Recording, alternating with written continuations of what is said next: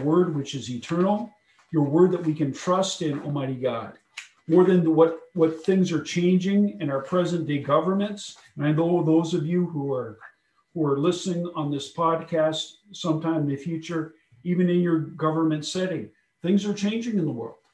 But to know this, that God is in control.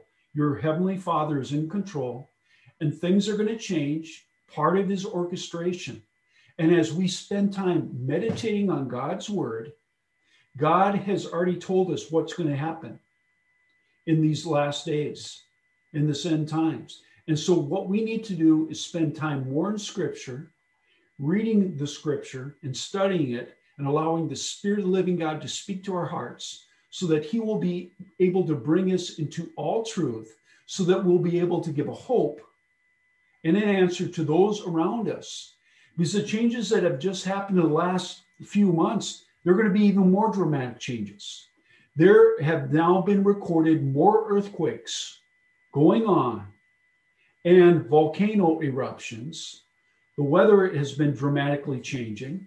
All these things are happening, but that's part of the birth pains of this. All creation is crying out for the Lord. And we as believers, we're crying out. We're looking forward to the Lord's return. So blessed be his name. Today we're going to be going back to the book of Acts. And let's turn there together. Acts chapter 20, beginning at verse 1. The title, the continue of the series, Acts of Yeshua's Emissaries, Shelakim, the Apostles, the Sent Ones. Acts chapter 20, beginning in verse 1. And I'll give you a couple moments here to find your place.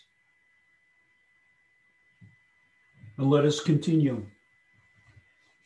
We find here the Apostle Paul, Rav Shaul. He's now on his last journey, his third journey. These were journeys going out to reach out to those Jews who were part of the diaspora. And the area that, that he's mostly in at this time is where a lot of the, when the Assyrians took the northern tribes and they dispersed those northern tribes throughout this known region, this area. And what he's doing is he's coming, he's coming across these individuals. Now, many of us may not remember, maybe we learned it one time, but we forgot. But Shaul, the Apostle Paul, was not born in the land of Israel. He was born where? In Tarsus. And where's Tarsus today? Which would be considered now the area where, where present day of country of Turkey. And so he was part of the diaspora. And so God is not only sending him to reach out and be a light to the nations, to the Gentiles who do not know Messiah, but also to part of the diaspora of Jews who are living throughout this region. And you know what's amazing? I did some recent uh, historical study, and it says this this was now considered the Roman Empire, just as Jerusalem was considered. Israel was considered part of the Roman Empire. And so, with this, historical accounts uh, teach that there were 1.5 up to 2 million Jewish people that were living in the area of Turkey, Athens, Greece, and also Italy and Rome. So there were large hubs of Jewish communities that were firmly established in these areas. And so when Rav Shaul, as we have learned, as we were introduced to him in the book of Acts, this is a little bit of review today, uh, he would go first to a city or to a village and look for a local synagogue. And if there was not one there, then he would go to a waterway. It would be a creek, a river, a lake, or a pond area. And that's where traditionally Jewish people who did not have a quote unquote meeting house of prayer or a synagogue to meet, that's where they would gather. And so he, he continued this process through this whole time of proclaiming the good news to the Jew first and also to the nations. But now he's on his last journey through this area. And so now it's kind of like his farewell journey. Is he is he cutting back from pro- proclaiming the good news? Absolutely not. But now he's making a uh, as the Spirit of living God is leading him to these areas where he has already established these messianic congregations, both Jews and Gentiles, one in Messiah. So now, now let us begin in Acts chapter 20, beginning at verse 1. After the fervor died down, Shaul Paul sent for the Talmidim, his disciples, and he encouraged them then took his leave and set out on his way to Macedonia. So now he's making the journey back. He went through that area, and after saying much to encourage them, he passed on to Greece. Now, if you happen to have a map with you, you can kind of chart the journey as we go along here. All right where, and this is Greece, he passed on to Greece, where he spent three months. That's a long stay. As he was preparing to set sail for where? For Syria, he discovered a plot against him by unbelieving Jews. Now, in some of your translations, it just says Jews. But we have to we have to differentiate here in that these were not all Jews that were coming against him. Because, as notice this, this is his third journey. And there are many Messianic Jews living throughout this whole entire area. You know, as, as I've been studying about uh, history of Rome at this time of the first century, it is said this that one in 10 of people of the Roman Empire who were not Jews, 1%, one out of 10, these individuals converted to Judaism. This was prior to Yeshua dying upon that tree and raising from the dead. And if you think about that, what a great significance of what the light of Judaism was to then the, the known pagan world. It was both light and liberty. And so think about that in the setting. And many of us don't look at scripture from that perspective. That the Jewish people, as being a light to the nations, one out of every 10 of the people in the Roman Empire who were Gentiles had converted to Judaism at that time. And so now, as Rav Shaul was going to these towns and villages, there would be Gentiles who were attending these synagogues, some of them being converts. And so this is the process. Because many times when we read the Brit Hadashah, we don't fully understand God's promise was this that the Jewish people was to be the bridge and a light to the Gentiles. Because many times we focus on Yeshua being that bridge, which he literally is.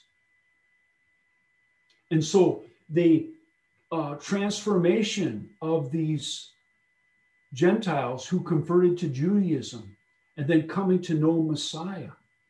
See, because what they would do is they would come and they would meet on Sabbath and they were introduced to the Tanakh and they were trained. That was part of their, their, their training that the Lord had done in their lives. And so that I want that in the back of our minds as we proceed here in these scriptures. So going on in verse number three, and when he spent three months, and he's here in Greece, as he was preparing to set sail for Syria, he discovered a plot against him by unbelieving Jews. Those are Jews who did not receive Yeshua as their Messiah up to that point. So he changed his mind. And he decided to return by the way of Macedonia. Why? Because he, he knew this. He was coming towards the end of his life He was no longer that young man that held the coats of those who were in the process of stoning Stephen. This is many, many years in the future. Let's go forward here. In verse 4 Sopater from Berea, the son of Pyrrhus, accompanied him, as did Aristarchus from Thessalonica. Do you notice that town there? These towns, Berea, the Bereans, where he established a congregation there. And what was said of the Bereans? It said that they were the most noble of all people because they searched the scriptures daily. They read the Tanakh. They focused on the Tanakh daily to see if anything that Rav Shaul was sharing could it be confirmed in the Tanakh. And so that was the process that these individuals were going through. Going forward here. And Aristarchus from Thessalonica. You know, we have two books, both First and Second Thessalonians, that we can read from and get light on the time and settings of both the time what they were living, and also it speaks to the future, these last days. Let's go forward here. And Gaius from Derbe. Next, Timothy. and Tychicus and Trophimus from the province of Asia.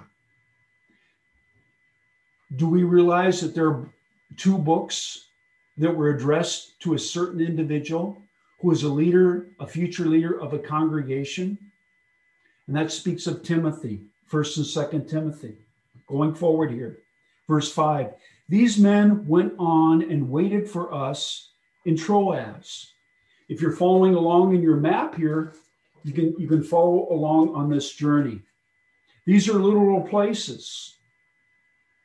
While we sail from Philippi, have you found that on your map? After the days of Matzah. Now, what are the days of Matzah?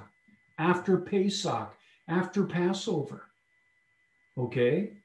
We will be celebrating Passover here March 28th at 6 p.m. So it was after that time in the future. So kind of gives you a feeling in the settings.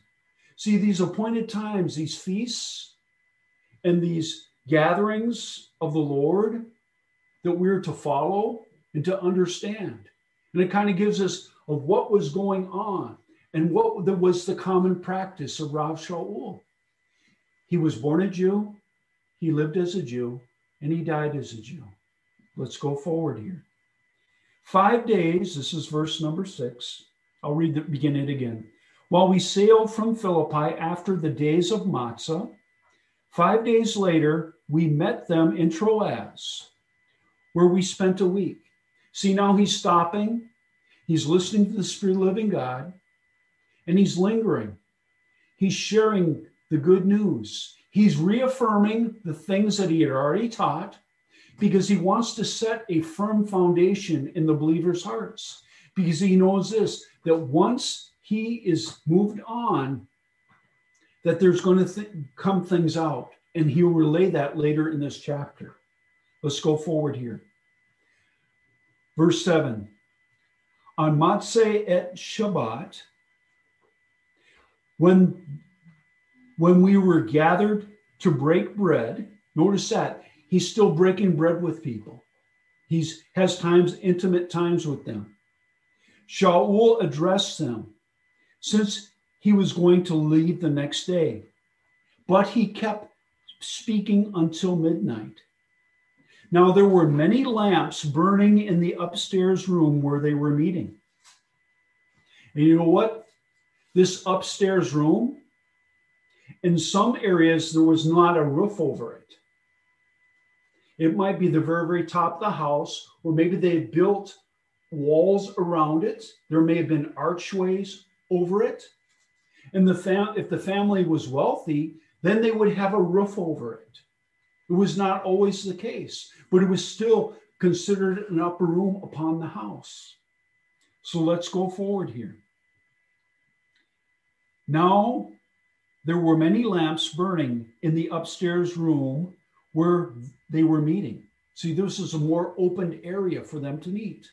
This had to be a, been a larger structure. And there was a young man, a fellow named Eutychus, sitting on the windowsill. It could have been an archway. As Shaul's drash or his teaching went on and on. Why? Because he knows this. This is going to be the last time, most likely, I will ever see these people again. And these people came to him to become as his own family, his adopted family.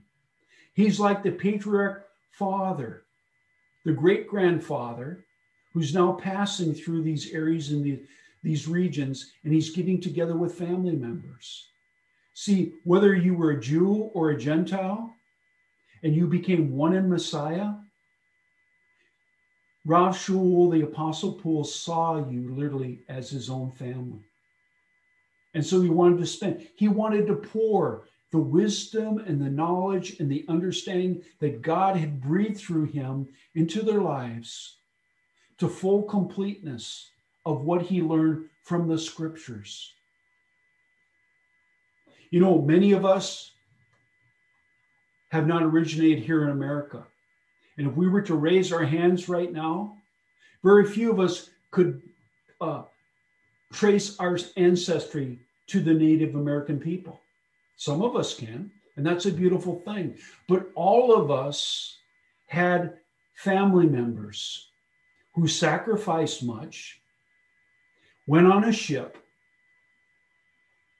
and they traveled, saying goodbye to their loved ones and friends that most likely they would never see again. Because it's not like today where we have airplane travel. So, Rav Shaul, this is a, a time of re, remissing and bringing these things to heart. He's looking at the eyes of these dear people these are the individuals that he caused them to go underneath the waters of immersion. They, they went through the, the, the process of teshuva, of, of repentance, and he was able to see them grow and mature as believers. His heart is filled with joy in seeing that they have progressed and they've grown and grew in their faith and their trust in Messiah Yeshua. He's blessed by the love of community and the transformation that's going on in their hearts and minds and in their communities. Because now he's now passing the baton to these leaders of these congregations and saying, It is now for you to run the race. Because I've ran the race and I've been, I've been faithful and I want to complete the task. And I'm now sharing with you this is my example to you to go proclaim and live out the good news in your communities. So let's go forward here in verse 9. And there was a young fellow named Eutychus sitting on the windowsill. As Shaul's drash or teaching went on and on. So he wants to pour everything he possibly can. Eutychus grew sleeper and sleepier until finally he was sound asleep. And he fell from the third story to the ground. And when they picked him up, he was dead. Isn't it amazing when scripture just reports things as they are? Let's go forward here. But Shaul went down and he did what? he threw himself onto him and he put his arms around him and said, Don't be upset. He is alive. Now, think about this. The scripture proclaimed that this young man is dead. Is this similar? Have we heard similar stories like this? Did not one of the prophets, when a widow's who had established an upper room upon their house, a place for a cot and a table and a stool. So when he was out doing the Lord's work, he was able to return and he was in the vicinity of this area, he had a place to stay. And it scripture says that one day, while this young man was out with his mother in the field, that he, he was overcome by the heat and he died. So, what did she do? She took the child, she brought him up the stairs, laid him upon that cot. And when that prophet came, what did he do? He was told about this and he went and he stretched himself over the child, eyeball to eyeball, face to face, mouth to mouth, and that child became warm. And then later, that child was raised from the dead. And so Rav Shaul is going by the example what a prophet of God has done in the past. Let's get back to the scripture here. Verse 10 But Shaul went down and he threw himself onto him. And he put his arms around him and said, Don't be upset. He is alive. Now, the scripture doesn't say that he put eyeball to eyeball, mouth to mouth, doesn't give us all those details. But his proclamation here of believing faith that this man would be raised from the dead. Let's continue here. Then he went back upstairs. He broke bread and he ate. What is this a symbol of? breaking bread, recognizing Yeshua's last Seder, communion. What did he want to do with them? He wanted to break bread with them. He wanted for them to participate. What is the focal point? He always lifted up Yeshua because he knew this that if he was to uh, to go ahead and and lift up the name of Yeshua, he would be drawing people unto Yeshua. He wanted this to be a literal word picture that when you come together, you're to break bread with one another, have Messiah Yeshua in common. So let us go forward here. Verse 11 Then he went back upstairs, he broke bread, and he ate. And he continued talking with them till daylight, then he left. Notice that. He doesn't stop speaking. He wants, because he knows this, this is the last time he's probably going to ever see these people. And he wants to give his best. You know what that is? Yeshua. Because what did Rav Shaul, the Apostle Paul, say? What I want to give to you is what I've given to you from the beginning. What I've always emphasized, and that is Messiah. He laid down his life. And notice this when he was out in these areas, he was working with his own hands. He had partnered with other individuals as he was a tent maker, a talit maker, and he earned his own way, not to be a burden on anyone here, but so that they would know what was his desire, the reason, what compelled him to do this, but it was his love for his Messiah. And he desired for every Jew and every Gentile to come to a saving knowledge of the promised Messiah, Yeshua. Let's go forward here. Blessed be the name of the Lord. Then he went back upstairs. He broke the bread and ate. He continued talking with them till daylight. Then he left.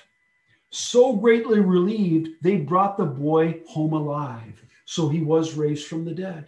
But you see, the scripture isn't focusing on Rav Shaul.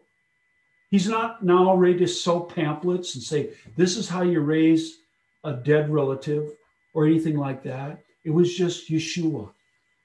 So that Yeshua got all the glory and honor.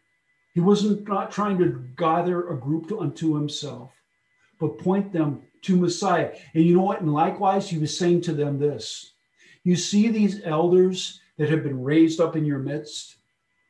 I'm going on. I will not always be with you. You are to now look to them and watch and live by their example. Just as we on this earth, the Lord has set our days that we're to be alive. He has filled us with His Spirit. He's given us tasks. We have callings on our lives, and we're to accomplish that.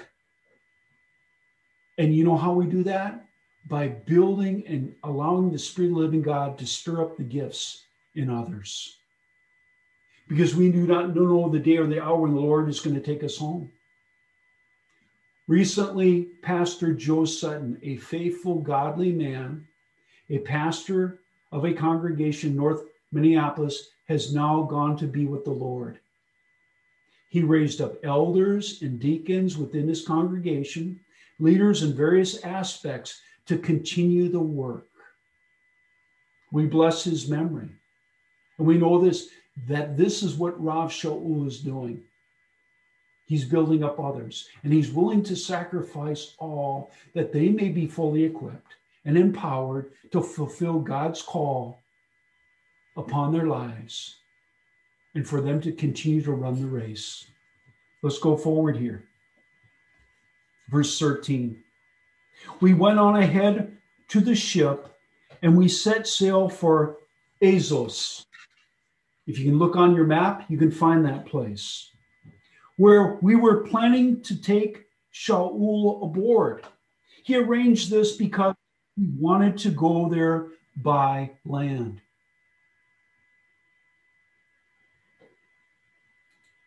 And so going forward here, after he met us at Assos, we took him aboard and went on to Mitylene. You can find that there on your map, this journey. The next day, we sailed from there and arrived off Syros. The following day after that, we reached Miletus. Now, these cities and these areas are very familiar with us. Why? As we've been going through the book of Acts, line upon line, precept upon precept, we see the journey, the daily journey of these years at Rav Shaul of gathering, calling up other and building up others so that they would be the leaders for the future. Let's go forward here. For Shaul had decided to bypass Ephesus in this voyage. In order to avoid losing time in the province of Asia. You know why? Because there's a huge messianic community there in Ephesus. And for him to stop there he probably would have had to uh, prolong his journey, maybe up to another two to three to six months. But he knew that there was an earnest urging of the Spirit to go back to Jerusalem. So let's go forward here. For Shaul had decided to bypass Ephesus on this voyage in order to avoid losing time in the province of Asia. Find Ephesus on your map. Because he was in a hurry to get to Jerusalem. If possible, to be there to celebrate Shavuot. So, you Bible scholars, from Passover to Shavuot, how many days is that? 50 days.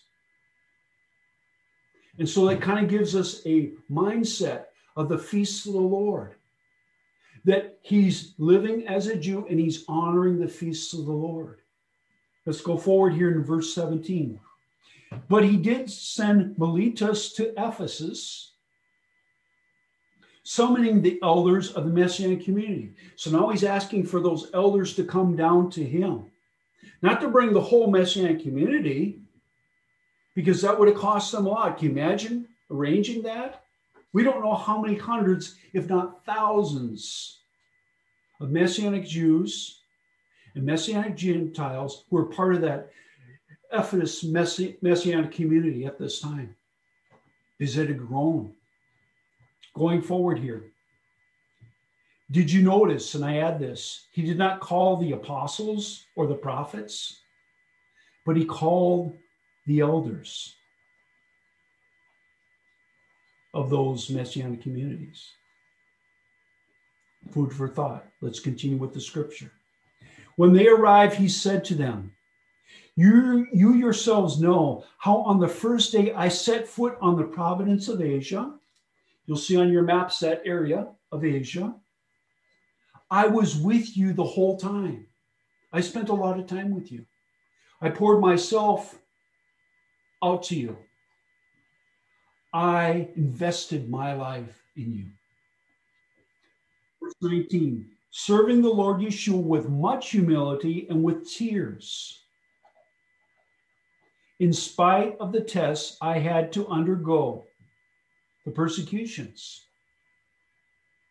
because of the plots of whom? The unbelieving Jews.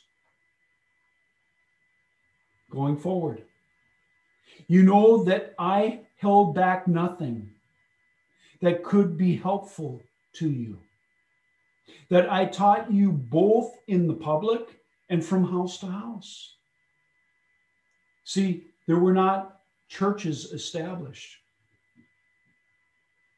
He would meet in the synagogues, and some of the synagogues would open up and receive him, and others would kick him out. And those Messianic Jewish believers, his Talmidim, and the uh, those Jewish converts, Gentiles who converted to Judaism, would go with him and become his Talmidim. And they began to meet house to house fellowships going forward. Verse 21 declaring with utmost seriousness the same message to both Jews and Greeks alike. There is one way to Messiah Yeshua. What did Yeshua say to that Pharisee who met him late at night when no one else could see what was going on? He said, You must be born again, born of the Spirit. There's one path unto God. It's through Messiah Yeshua, but you all must be born again. Going forward here, declaring the utmost seriousness, the same message to Jews and Greeks alike turn from sin. Does that mean that Jewish people sin? Yes. Turn from sin and put your trust in our Lord Yeshua the Messiah. It's that simple. Stop sinning and turn to God, but through Yeshua. That's the whole good news in a nutshell. Let's go forward here. And now being compelled by the Ruach HaKodesh, being compelled by the Spirit, I'm going to Jerusalem, Jerusalem. I don't know what will happen to me there. At this point, he did not know. But as we go further in the scripture, the Spirit reveals to him what's going to take place. Other than that, in every city, the Ruach HaKodesh keeps warning me that imprisonment and persecution await me. Wait a minute. You mean I got to go and face more persecution? And I have to be now imprisoned? And it's the will of the Father that I do this?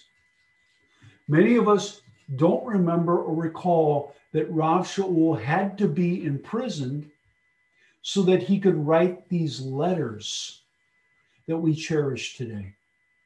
Let's go forward with the scripture here. Other than that, in every city, the Ruach HaKodesh keeps warning me that, that imprisonment and persecution await me. But I consider my own life, my own life as no importance, importance to me whatsoever. See, he wasn't there trying to build his own kingdom, his own reputation he was pouring out his life as a water offering on the altar of the God Most High. Let's go forward here. But I consider my own life of no importance to me whatsoever, as long as I can finish the course ahead of me, the race that was before me, to fulfill the calling the Lord had placed upon his life. What was that? To be a light to the nations, to the Jew first, and also to the Gentiles. The task that I received from the Lord Yeshua to declare in depth the good news of God's love and his kindness, not his condemnation, but his love and kindness. Yeshua is all about love and the kindness of God. Pastor John shared earlier in our Torah reading about us having an intimate relationship with Messiah that God the Father desires from each and every one of us as individuals to be an eternal one. And that's what Rav Shaul is proclaiming here. You are to know and put your trust in Messiah and Him alone. He's your Redeemer. He's your bridegroom that's coming back for, for you, O bride of Messiah, both Jews and Gentiles, one in Messiah. He's the one that laid down his life for you. He's the one that stands and intercedes before the Father on our behalf. Let's go forward here. But I consider my own life no importance to me whatsoever, as long as I can finish the course ahead of me. The task I received from the Lord Yeshua to declare in depth the good news of God's love and kindness. Now, listen, I know that none of you people among you whom I've gone about proclaiming the kingdom will ever see me again. Now it's been sealed by the Spirit of the living God. I will never see you again on this earth. But know this that in heaven, can you imagine the first day that you and I are introduced to Rav Shaul? What are you going to say to him? Are you going to thank him for his faithfulness? What would your life be if Rav Shaul did not accept Messiah Yeshua? Would the would the Brit Hadashah been written? Yeah. But think about the sacrifice. And that's why these words are living alive. His life we have been blessed by. He has set an example for us to follow, even though we've never met him. Let's continue here. Now, listen, I know that none of you people among whom I have gone about proclaiming the kingdom will ever see me again. Notice that he proclaimed the kingdom of God, not his kingdom, not his ministry, but he proclaimed the Father's kingdom. Going forward here. Therefore, I testify on this day that I am innocent of the blood of all. For I did not shrink from proclaiming to you the whole plan of God. See, it's God's plan. It's not my plan. It's not your plan. It's God's plan to redeem all the people of the earth if they'll simply put their trust in Messiah Yeshua. Verse 28. Now here's the turning point. Here's a word that was written then that's eternal for us even today. And we have to take this in perspective. Now, hear Rav Shaul's words to them and to us. It is live and is living. Verse 28 Watch out for yourselves.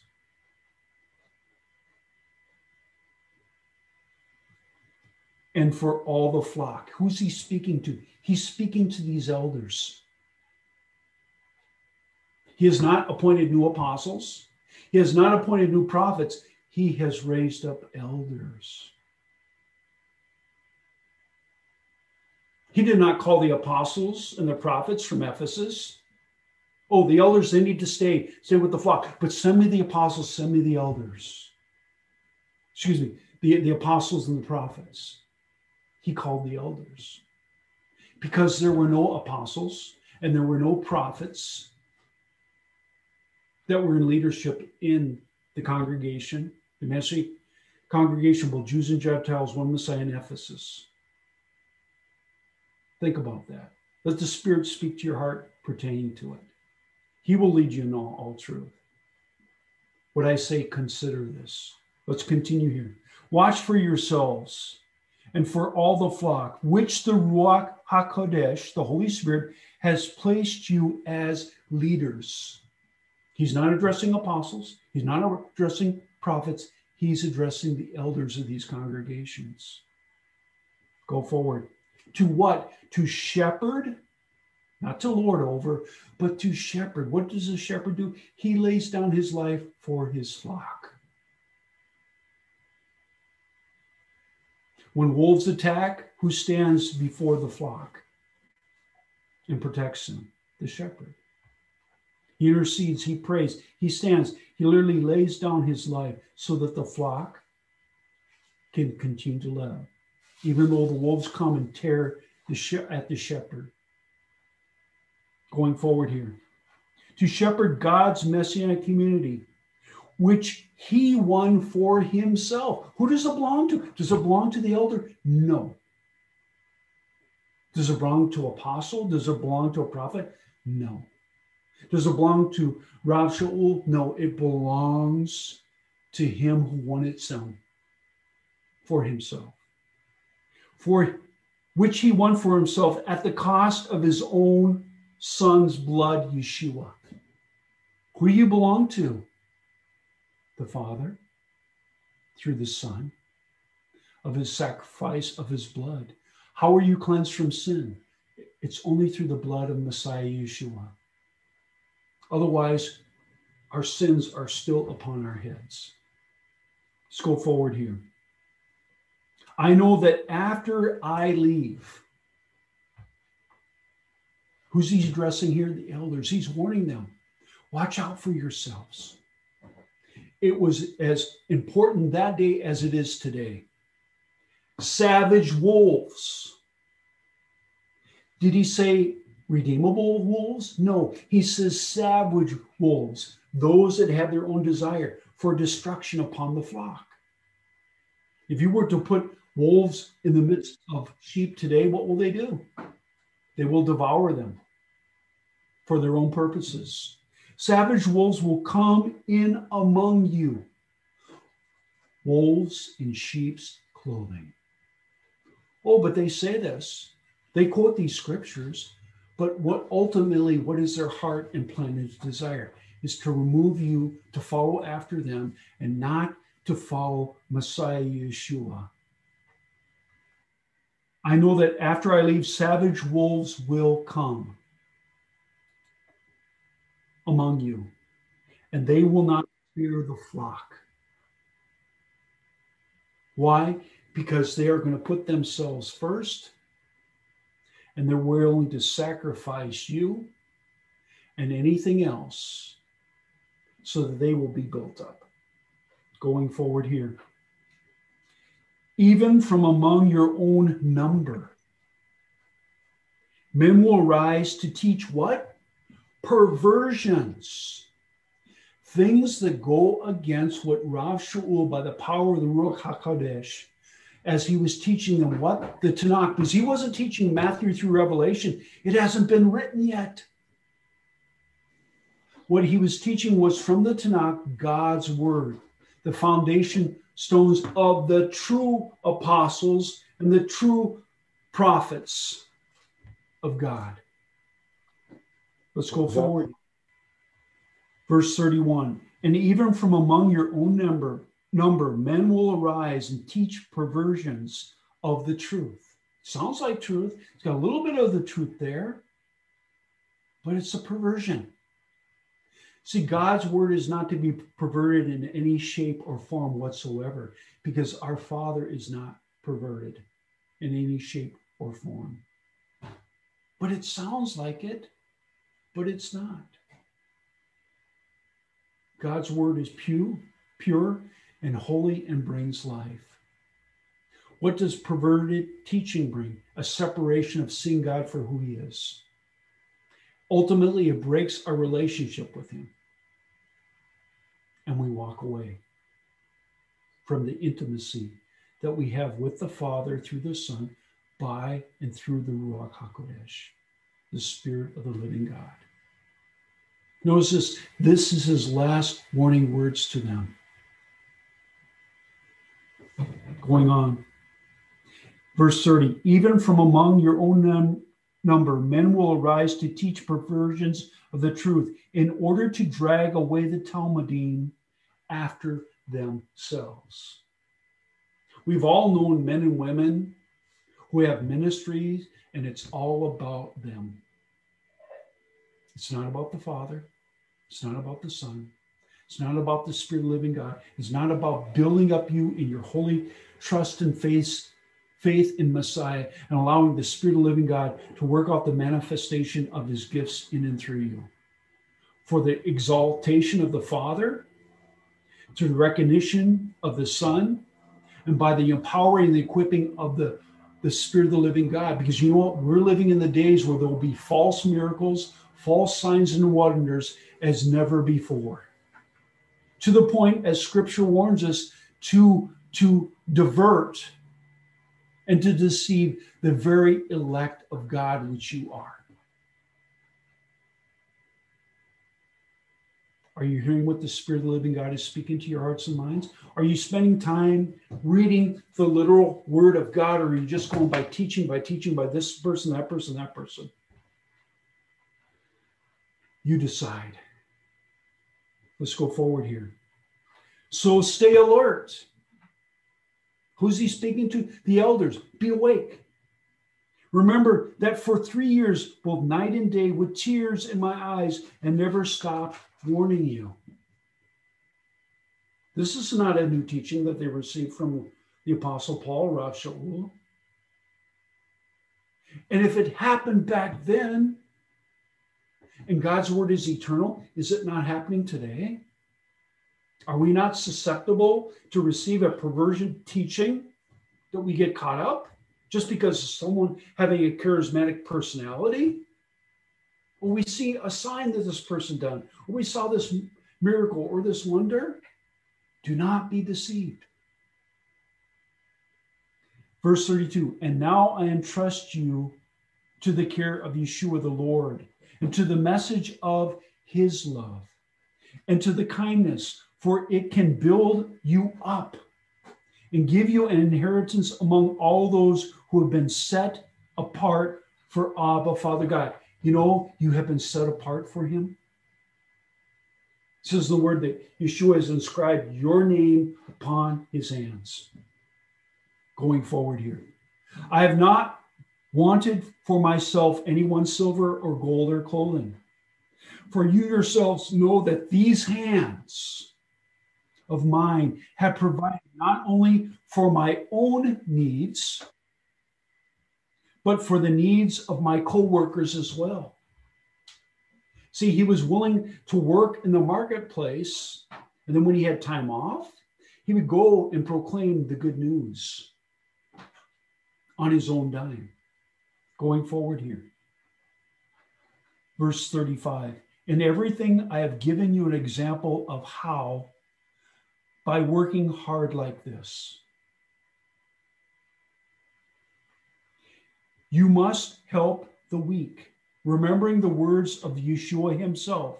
There is more happiness or joy in giving than receiving. It's not about how much you're receiving, it's about what you're giving. Are you interceding? Are you praying? Are you encouraging? Are you building up? That's the question going forward. Verse 36 When he had finished speaking, Shaul kneeled down with them, and they all prayed. Notice that he got on his knees, he humbled himself. And when they saw him humble himself on his knees, they joined him because this was not something unusual. This was common practice. And what did they do? They spent time in communicating with one another unto the Father.